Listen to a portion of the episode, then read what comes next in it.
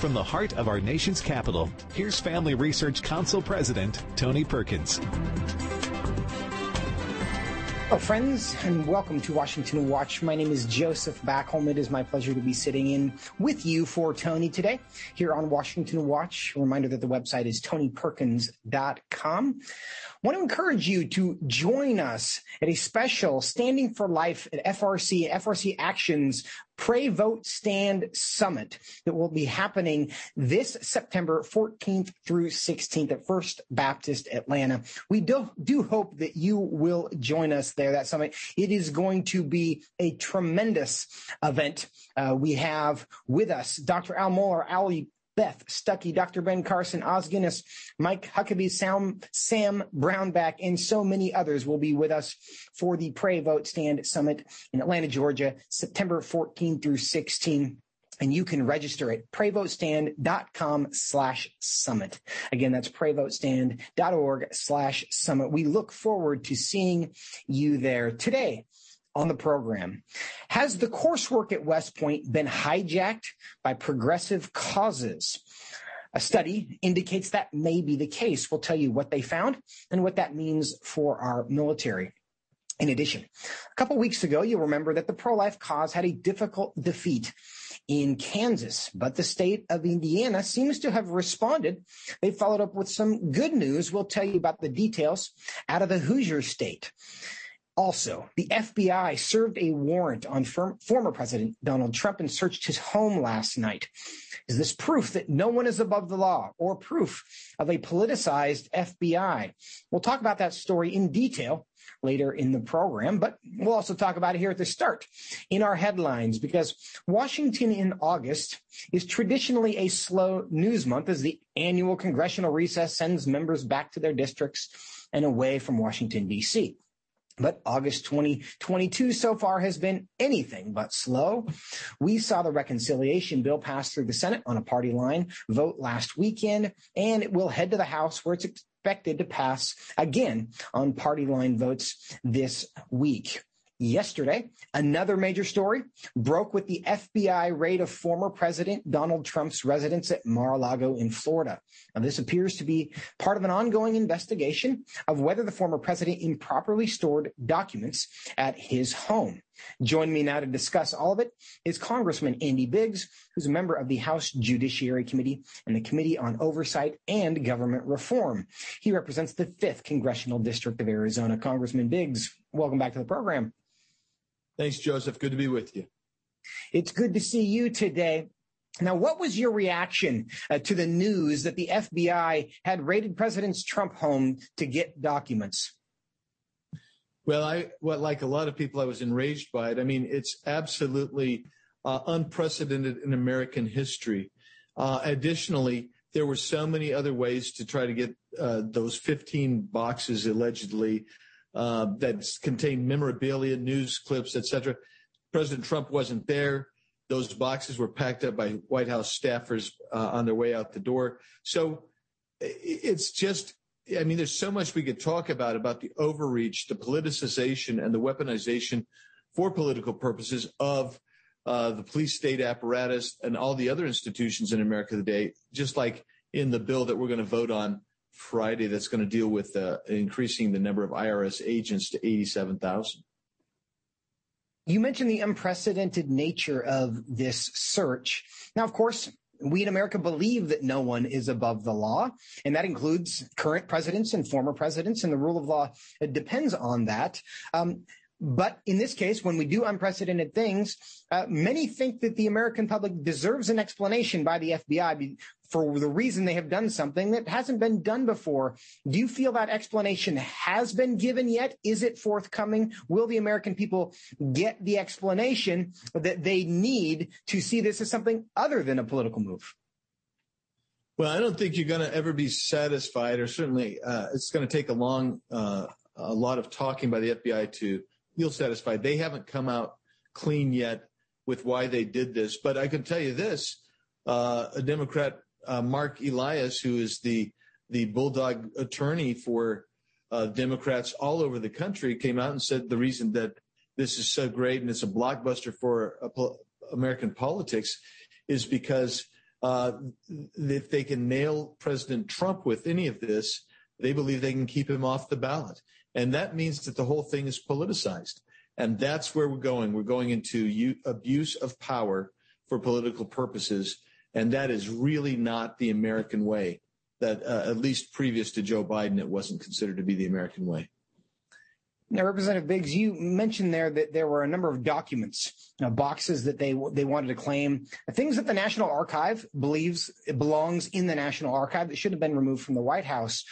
Do we have reason to believe that there were um, less extreme efforts made, communications perhaps made with the former president to say, hey, those things actually belong in the National Archives. Could you turn those over? Well, we know that uh, the president, President Trump, turned over 15 boxes earlier this year. We don't know what additional processes that, uh, have gone into place, but the question is, were any of these any of these doc, uh, documents or alleged documents uh, even a threat to national security. I mean, we watched. I was in the uh, uh, in the chamber of the House when I watched Nancy Pelosi rip up uh, President Trump's uh, State of the Union address. That is a that is a uh, an archived document. It should not have been torn up, but you didn't see anything go with that, and that's part of this too. Is this ridiculous two-tiered system where you know Hunter Biden or Hillary Clinton, they they don't have any kind of uh, investigation seriously going on, but they'll go after President Trump yeah. over boxes of memorabilia. Yeah. And I think one of the things that makes the public skeptical about this is the ongoing January 6th commission hearings that have been happening in the in the House of Representatives, which many people perceive as something of a political witch hunt. The timing of this um, seems uh, coincidental if it's not connected to a larger effort. Um, but we we do want to remain open to the facts, but connecting it to what's being debated in Washington D.C. this week with the reconciliation bill, and part of that is. $80 billion for 87,000 new IRS agents, we are told, that would be hired by this uh, in light of this uh, suspicious, perhaps, activity by the uh, FBI. Should the American public be concerned about what these 87,000 new IRS agents would be dispatched to do? Yeah, I am very concerned. I mean, I remember when Lois Lerner used uh, IRS agents and audits to go after uh, 501c3s that were conservative in nature. So you're going to see something potentially like that. And don't ever forget uh, that we've seen a lot of weaponizations, whether it be alcohol, tobacco, and firearm, uh, and also this FBI thing here, uh, the spying on President Trump. But you know what, what really drives me crazy here is they are spending $80 billion, claiming they're going to net $120 billion. So you should be very nervous because they're going to go after you and me and conservatives, and I believe try to misuse this for political purposes to try to increase revenue uh, just so they can say that they balanced the spending with revenue in this bill. Yeah, and, and I think a lot of us look at that and say if they're going to spend 80 billion to get 120 billion, can you trust those numbers? And in so many cases, the uh, the, the process is the punishment, and what they're going to do with that 80 billion dollars to extract the rest of that money from us. Uh, it feels painful, and it hasn't even happened yet. But Congressman Biggs, um, there's a lot of other things going on with this reconciliation bill. Of course, they're referring to it as the Inflation Reduction Act. Uh, Senator Mitch McConnell had some comments about that. Uh, I want to play clip one and then give you a chance to respond. Survey after survey, poll after poll has proven that none of this nonsense is what American people want Democrats to focus on.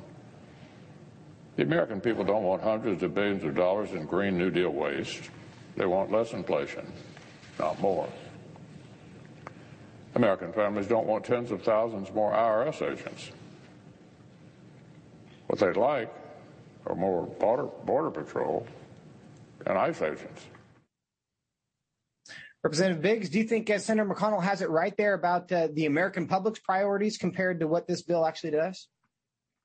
Yeah, he summed it up very nicely because uh, Americans want cheaper and uh, gas prices. They want lower inflation so they can afford to eat and and live their lives the way they they choose to, and they also want the security of the of the border.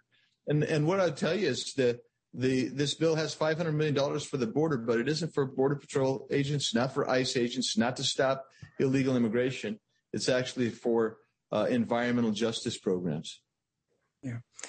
And to that point about the border, uh, the Biden administration has now announced that the Mexico Pol- the Mexico policy is officially dead. The remain in Mexico policy, excuse me.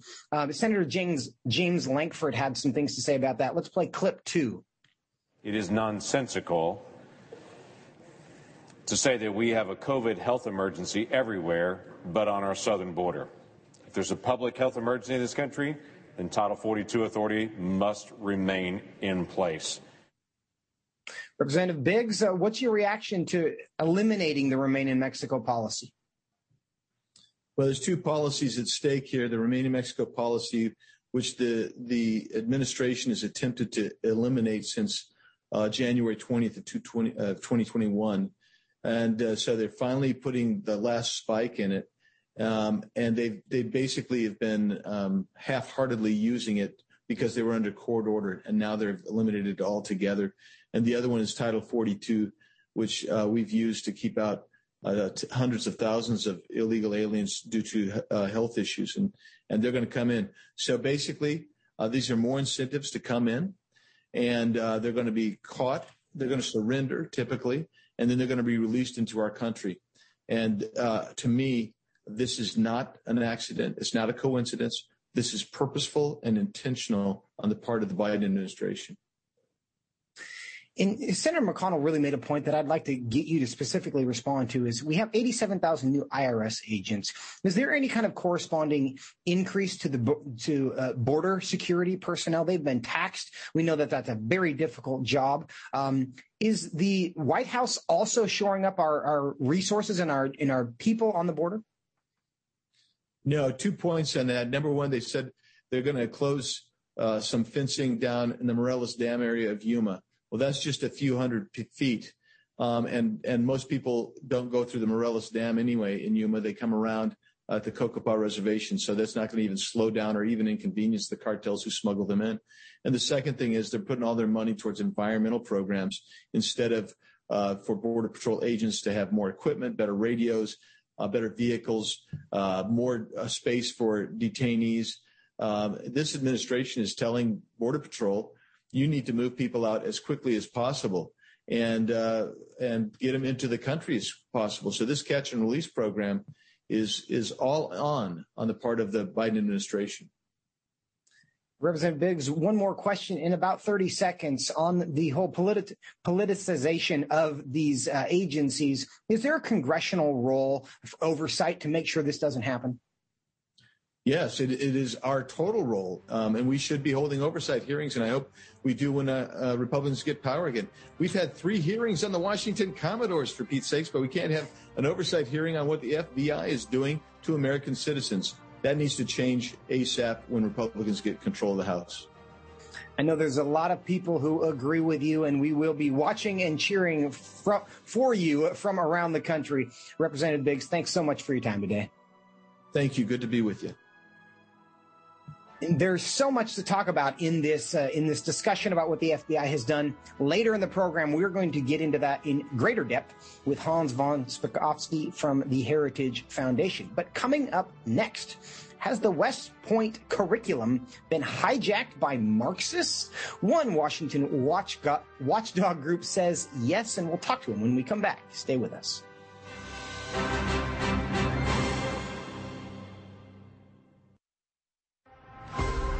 Would you like to spend consistent time in God's Word? Then join Family Research Council on an exciting journey through the Bible. FRC's two year Bible reading plan helps you to approach daily Bible reading intentionally. You will dive deeper into the nature of God and how His Word speaks into cultural issues of today. All wisdom comes from God, and He has given us the Bible as a way to understand the world. His Word is necessary in our lives, so much so that Christ said, We are to live on every word that comes from the mouth of God. He calls it our daily bread because we need it daily to sustain us and nourish us spiritually, just like food does physically. Start this adventure today with Family Research Council. When you sign up, we'll text you with daily passages and questions that help prepare you for conversations with your friends and family. To begin this journey, visit frc.org/bible.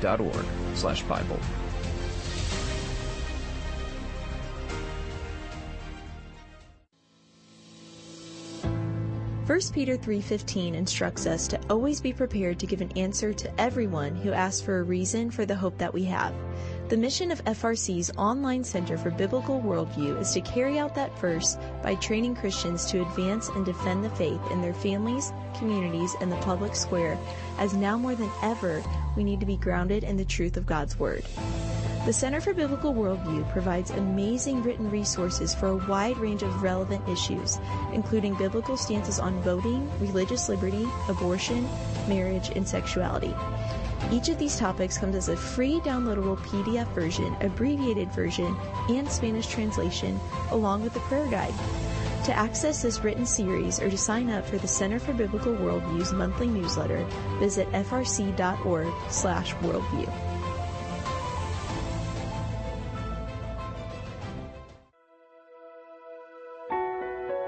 Did you know that from as early as 12 weeks, and certainly by 20 weeks, an unborn child can feel pain? Did you know the issue of pornography is growing among women? Did you know that pornography, sex trafficking, and abortion are all linked and on the rise across the globe? Issues such as pornography, human trafficking, drug legalization, and abortion are all violations of human dignity and have resulted in the devaluation of human life in our culture.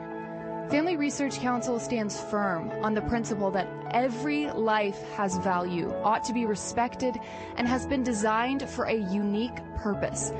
Educate yourself on the harms of pornography, human trafficking, and abortion so that you can offer hope and help. Learn more at frc.org forward slash life.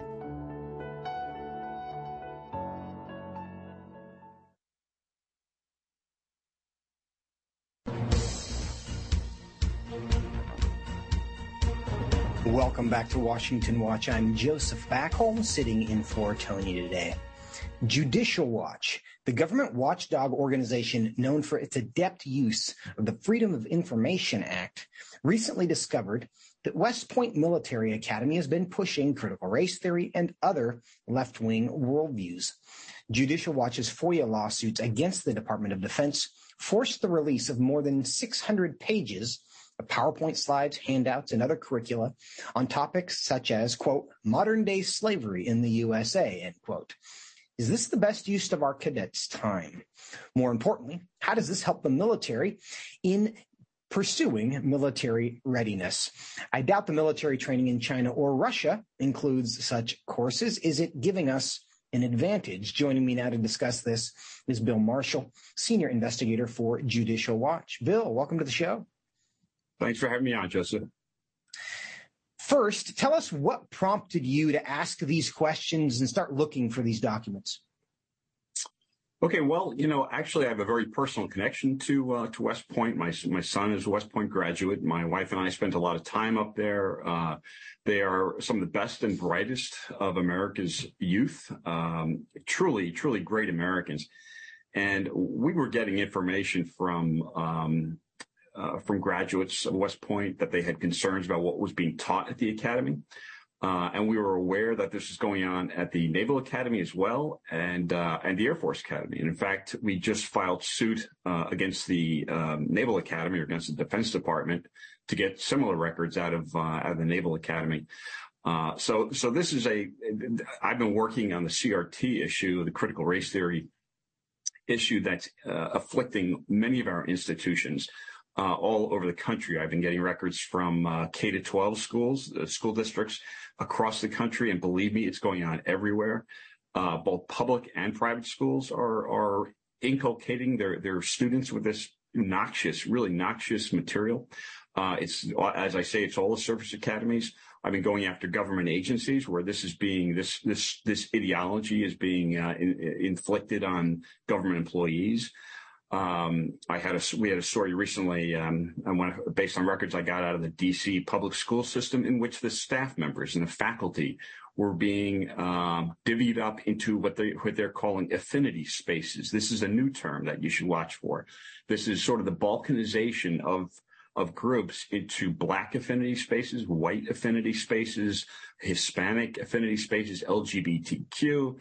Uh, this is such a pernicious and uh, truly, as you as you mentioned in your in your opening uh, to the segment, um, such a, a divisive and demoralizing uh, ideology that that stems from Marxism. It, it comes from a uh, Marxist framework, uh, critical theory, and you know, critical race theory, and there, there's various there are various veins of critical theory. Yeah. But uh, yes. Yeah.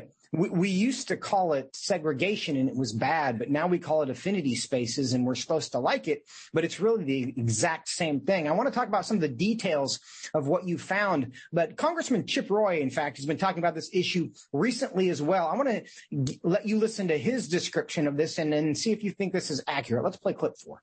Our uh, premier military academies, our academies are promoting CRT. PowerPoint slides from West Point surfaced that delved into whiteness and slated that in order to understand racial inequity and slavery, it is first necessary to address whiteness.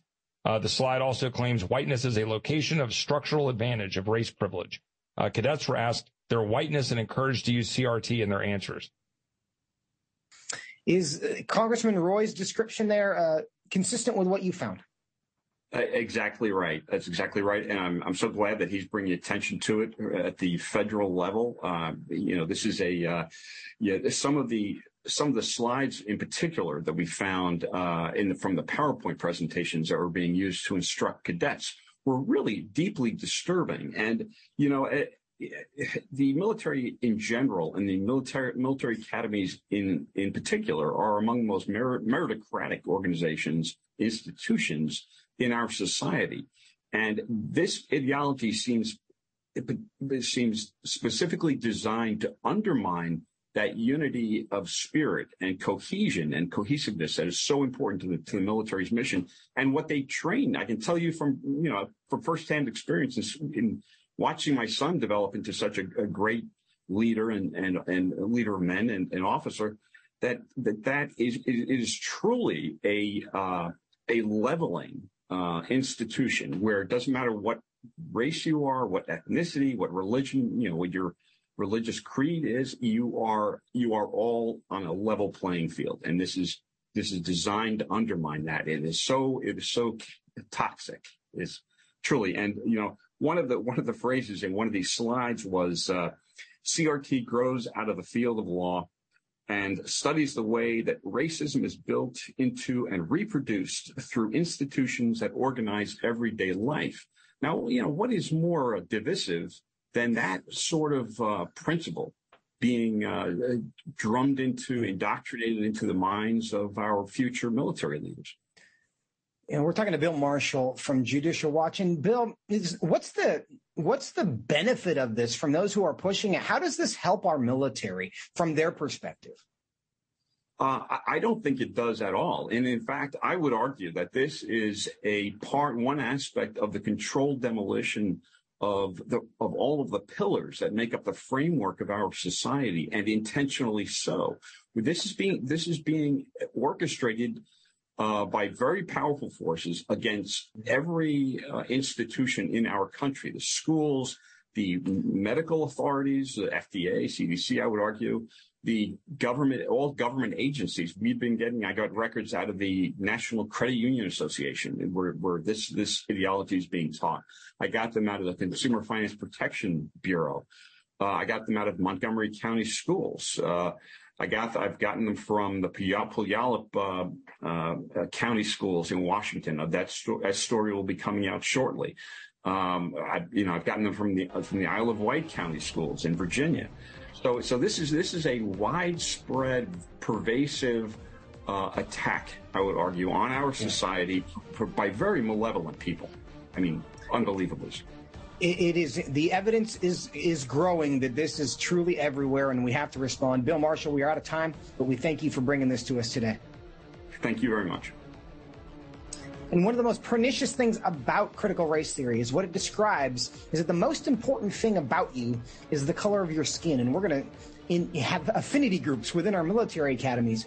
One thing about the gospel and what it cuts through is it says the most important things about us are our sin and our need for Jesus. That's that's leveling. It creates equality. When you say the most important thing about you is your skin color, it means you're different than a lot of other people in the most important ways. We'll talk more about a great pro-life story from Indiana when we come back. Stay with us. Are you a university student? Do you know a university student, specifically one who wants to grow as a Christian leader to positively influence public policy and the culture? Look no further. Family Research Council has a life-changing 12 to 15 week internship program that has prepared and equipped students to take the next step in their professional journey. With a speaker series focusing on careers and callings, lectures from prominent conservative leaders, and weekly biblical worldview training, students will grow in personal and professional development. Interns have the opportunity to work in policy, communications, event planning, and more. They will gain real-world experience working directly with our experts who will guide them in pursuing careers of influence so that they can make a difference wherever God calls. This paid internship offers fully funded housing in the heart of downtown DC, giving you the chance to experience our nation's capital. Visit frc.org slash internships to apply. What is biblical masculinity? In our culture of gender confusion, there aren't many examples of godly manhood. Men, husbands, and fathers need to find a model of godly manhood, leadership, and strength. But where can they find it in our culture? Stand Courageous Men's Ministry was created to help men find this model of godly manhood and to develop a strong biblical character, cultivate positive habits, build and rebuild relationships, and make commitments that will move men closer to God's good purpose and design. Men who will stand courageous. Join us at a Stand Courageous Men's Conference to discuss critical aspects of masculinity. These conferences are led by men who understand the issues men face. They unpack our role as a defender, provider, instructor, and battle buddy so that we can make an influence as a chaplain inside and outside the home. Learn more and find a Stand Courageous event near you at standcourageous.com.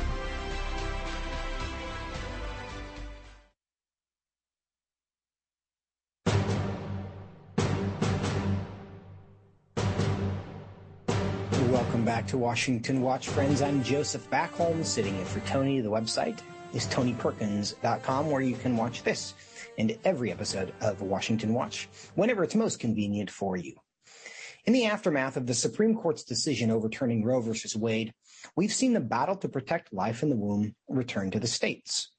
Most recently, the Republican led state legislature in Indiana passed the first statewide abortion ban since the monumental Supreme Court decision was a decisive victory for the pro-life cause. Joining me now to discuss it, as well as provide some updates from other states around the country, is Connor Semelsberger. He is FRC's Director of Federal Affairs for Life and Human Dignity. Connor, good to see you today. Great to be back on with you, Joseph.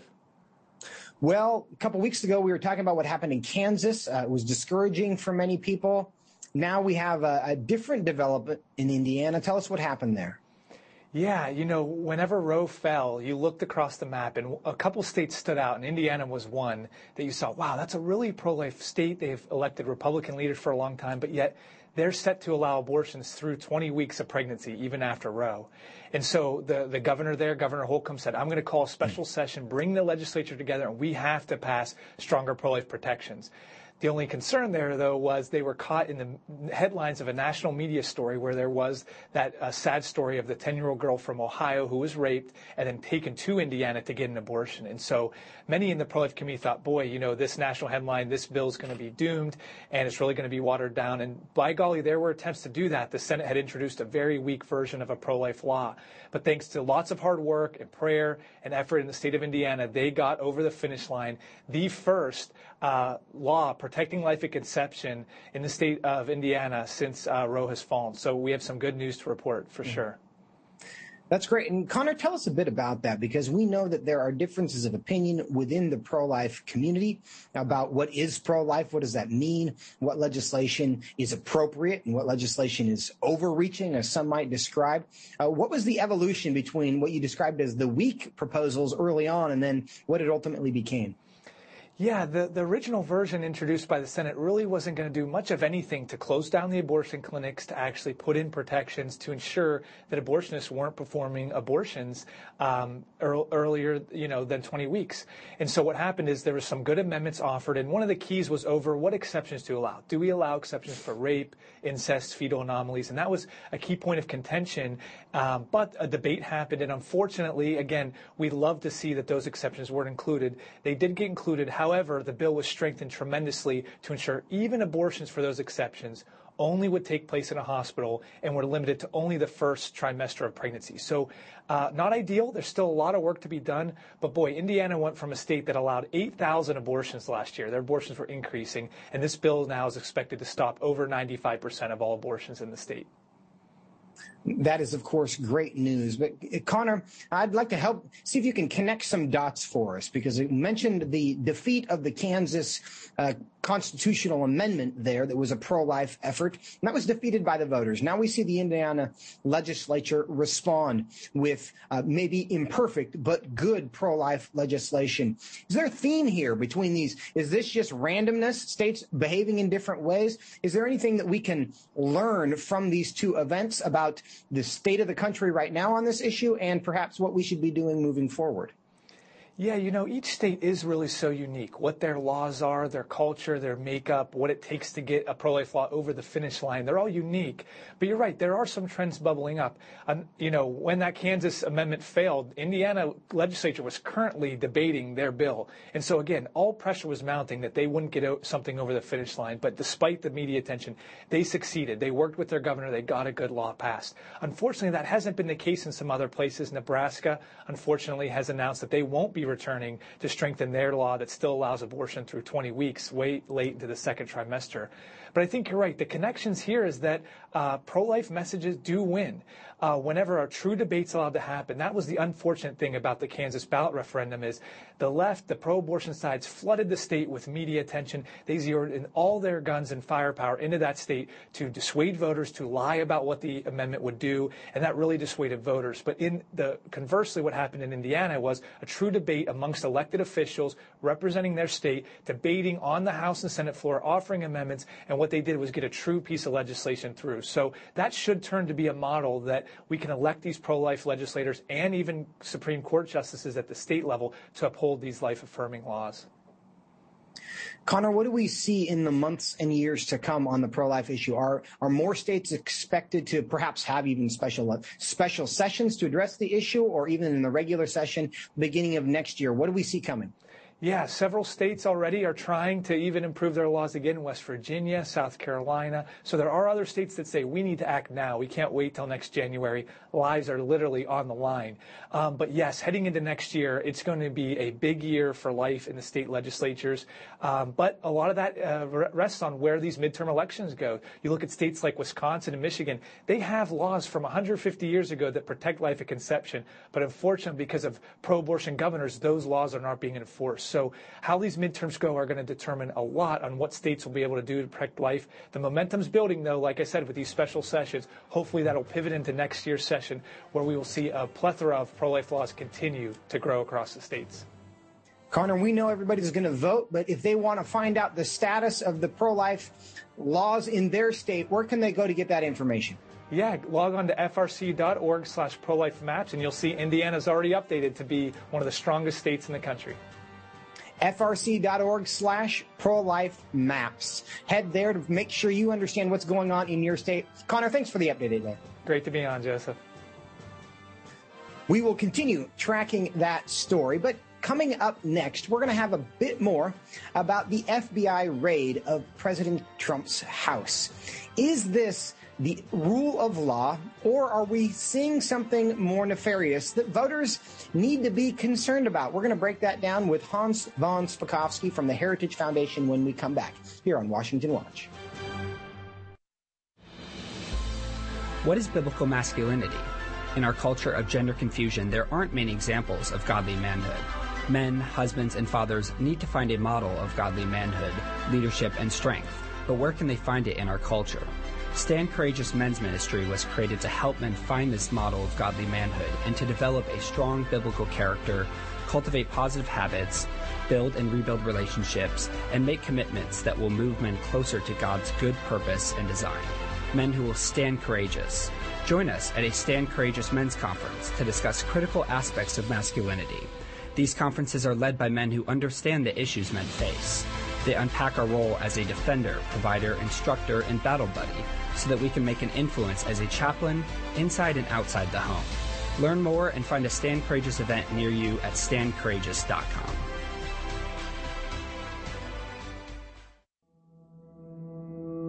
With the increase in tech censorship of conservatives and Christians, Family Research Council created a tech subscription platform to be sure we don't go completely dark due to censorship. It is important to us that we stay connected with you and that you stay informed. So if we get canceled, you can still access updates on faith, family, and freedom. How? Just text STAND to 67742 to sign up for our text alerts, and you will get FRC's content straight to your phone.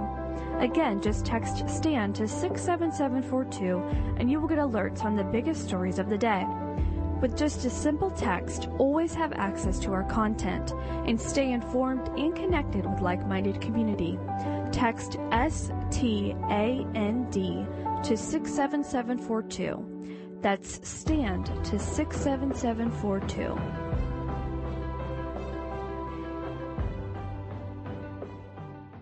Are you a university student? Do you know a university student, specifically one who wants to grow as a Christian leader to positively influence public policy and the culture? Look no further. Family Research Council has a life changing 12 to 15 week internship program that has prepared and equipped students to take the next step in their professional journey. With a speaker series focusing on careers and callings, lectures from prominent conservative leaders, and weekly biblical worldview training, students will grow in personal and professional development. Interns have the opportunity to work in policy, communications, event planning, and more. They will gain real world experience working directly with our experts who will guide them in pursuing careers of influence so that they can make a difference wherever God calls. This paid internship offers fully funded housing in the heart of downtown DC, giving you the chance to experience our nation's capital. Visit frc.org slash internships to apply.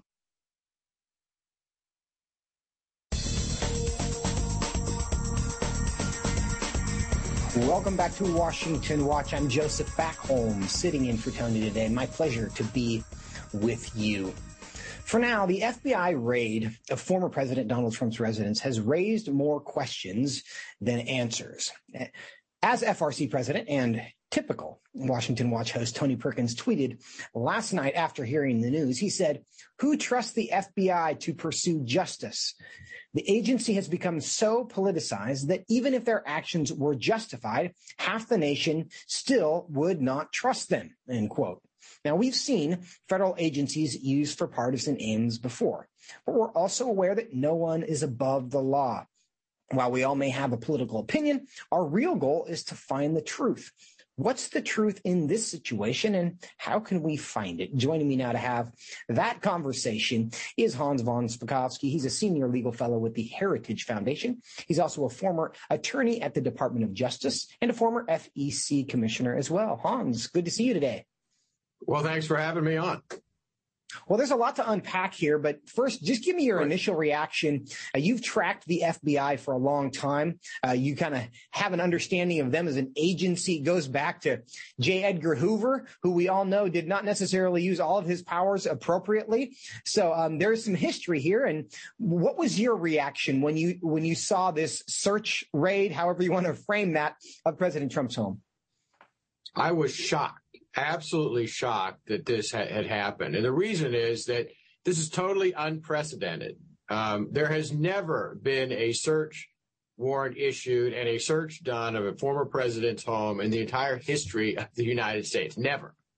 And we don't really know what this is about. And that's part of the problem here. The Justice Department has an obligation to immediately uh, make public the search warrant the application for the search warrant, the justice filed, and all of the affidavits that were filed by FBI agents so that we, uh, the people and legislators, can judge whether, in fact, they were justified in this kind of a, a raid on a former president's home. Hans, you say there that the FBI has an obligation. Do you mean that in a legal sense or in a, a transparency sense?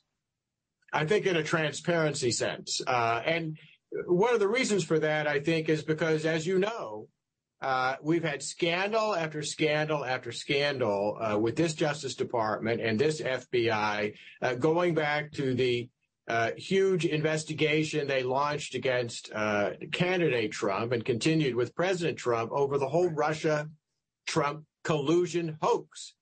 And that damaged the reputation of, of the FBI in a way I haven't seen before. And unfortunately, that kind of damage has continued with other, what seemed like very partisan actions that both the FBI and the Justice Department have taken. Well, Hans, we know that uh, President Trump is a uh, polarizing figure, and not everybody sees this as unprecedented. Here's what Nancy Pelosi had to say about the search. Uh, let's play clip five.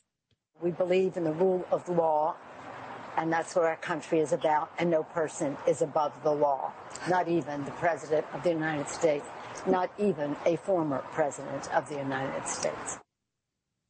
Hans, anything to disagree with there? Well, she's right that no one's above the law, but but the point is, is the law being enforced in a partisan or an objective manner?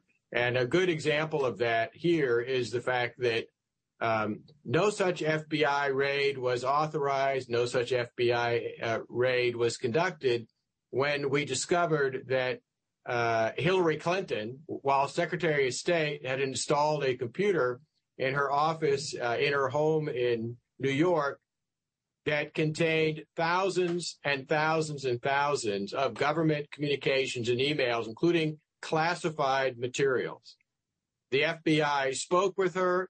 She turned out had had her lawyers destroy 33,000 emails that she said were personal.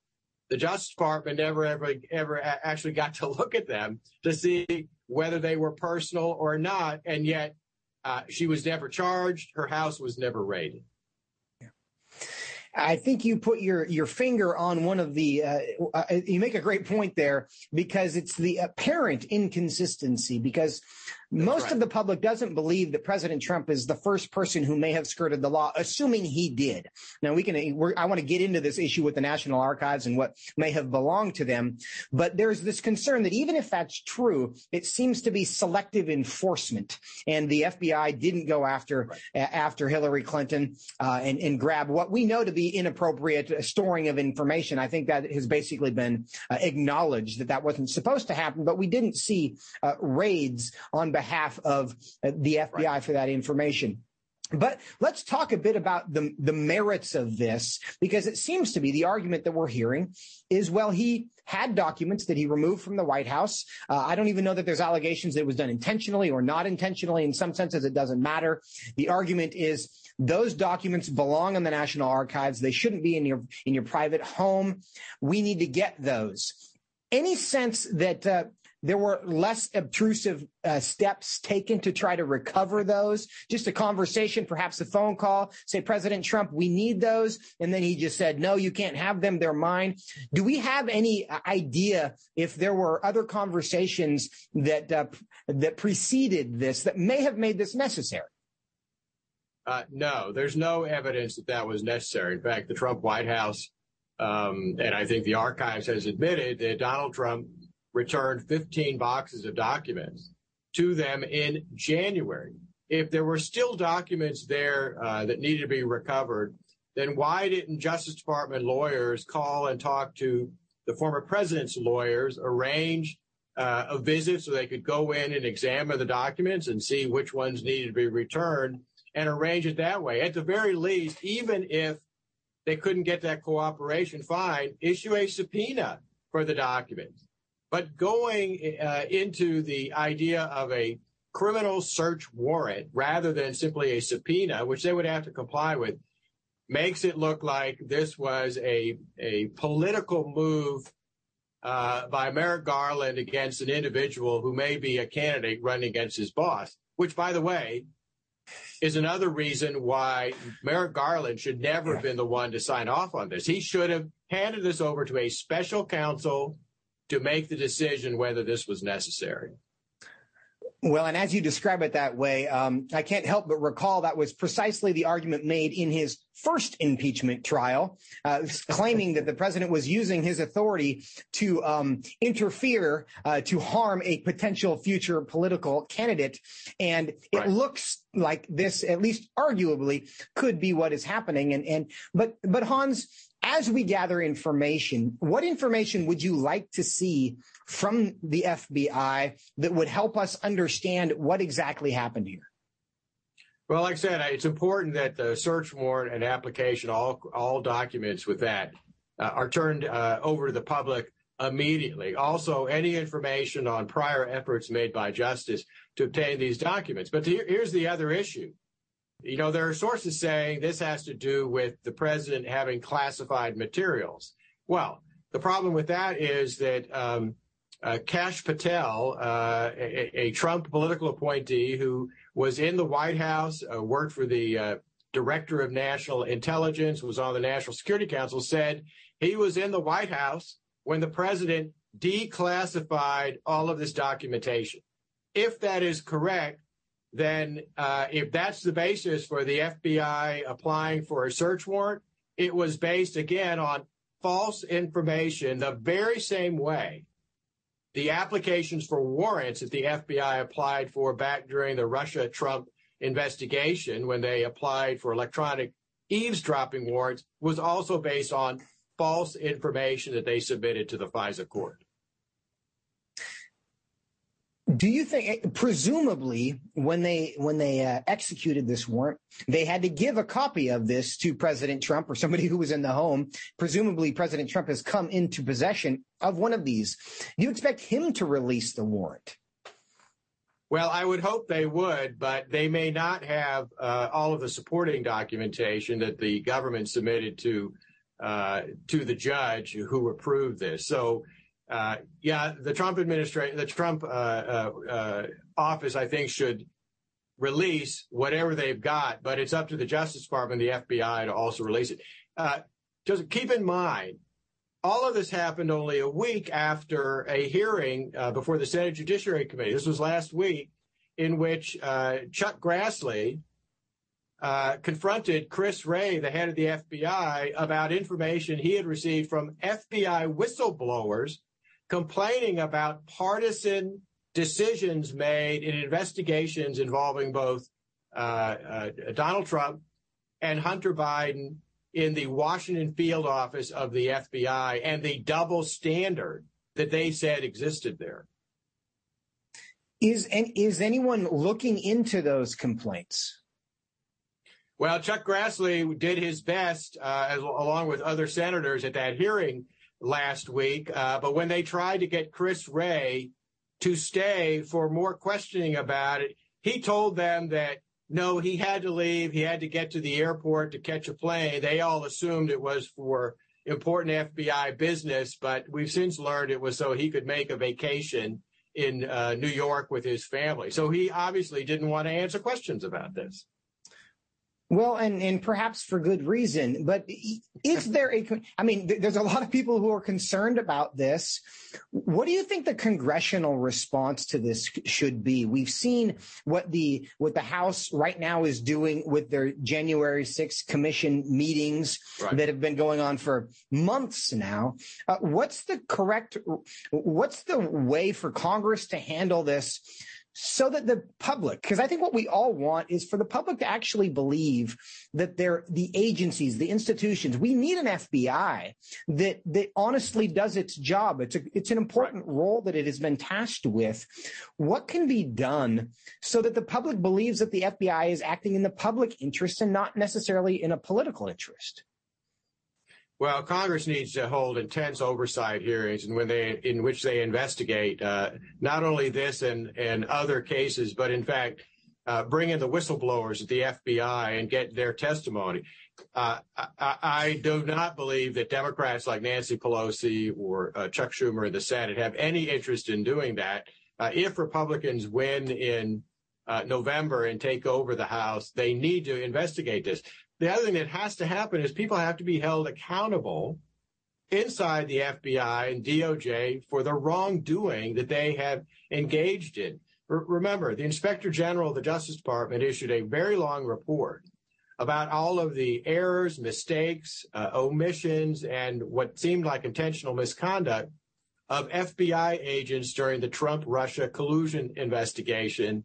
Uh, has Chris Wray disciplined and terminated all of those individuals? We don't know the answer to that.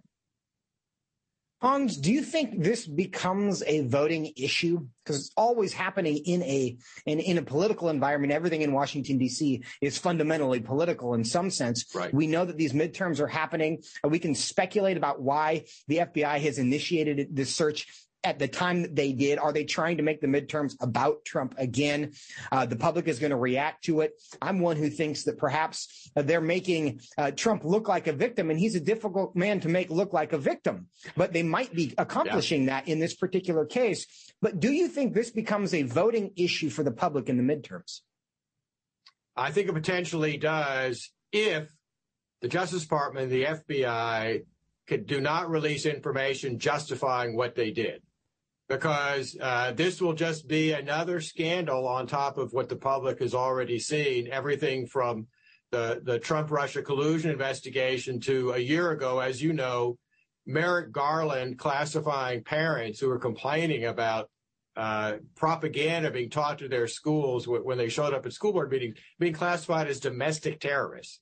And when they see that kind of misuse of federal law enforcement agencies, it's, it, it scares people and it should scare them because that kind of politicalization of the FBI and the Justice Department is unacceptable. And frankly, it's as if you're turning us into a third rate banana republic.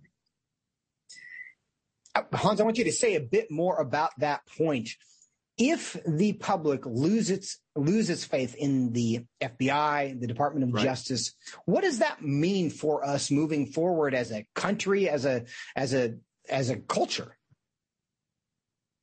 Well, it's another sign of the breakdown of uh, the rule of law in this country. And remember that that's what this country is based on. That's what has made it so different from so many other countries in the world, including the countries that my parents immigrated here from. Um, and having a law enforcement agency that has been weaponized to go after uh, uh, political opponents of the regime and power in the White House and in Congress, um, that that could have such profound uh, effects and profound implications for American society, culture, and government. And we already have a lot of problems. This is not one we need to add on top of that. Hans, in about 30 seconds, is there any information that you could learn that would make you look at this situation, say, yeah, that was totally appropriate? Uh, well, if they come up with substantial, I would say almost overwhelming evidence of criminal violations of the law and a threat that evidence was going to be destroyed, well, then I might consider it. But so far, Neither the FBI, the Justice Department, nor the January 6th committee have produced anything like that. Hans von Spakovsky, thank you for your time. We are going to continue to track this because this is a, uh, in the middle of a summer that's supposed to be boring, a very interesting right. story that at a minimum gives us a lot to talk about. Hans, thanks for your time today. Sure. Thanks for having me. And friends, we thank you for your time today. And as always, as we try to think biblically about the world around us and the news around us, the most important thing here is to try to find what the truth is. And that requires us, in many cases, to be slow to speak and quick to listen. And we got to make sure we have all the information before we reach really strong conclusions. We'll see you tomorrow here on Washington Watch. Until then, fear God and nothing else. Washington Watch with Tony Perkins is brought to you by Family Research Council and is entirely listener supported. Portions of the show discussing candidates are brought to you by Family Research Council Action. For more information on anything you've heard today, or to find out how you can partner with us in our ongoing efforts to promote faith, family, and freedom, visit TonyPerkins.com. Also, to leave a comment about Washington Watch, call our watch line at 1 866 372 7234. That's 1 866 372 7234.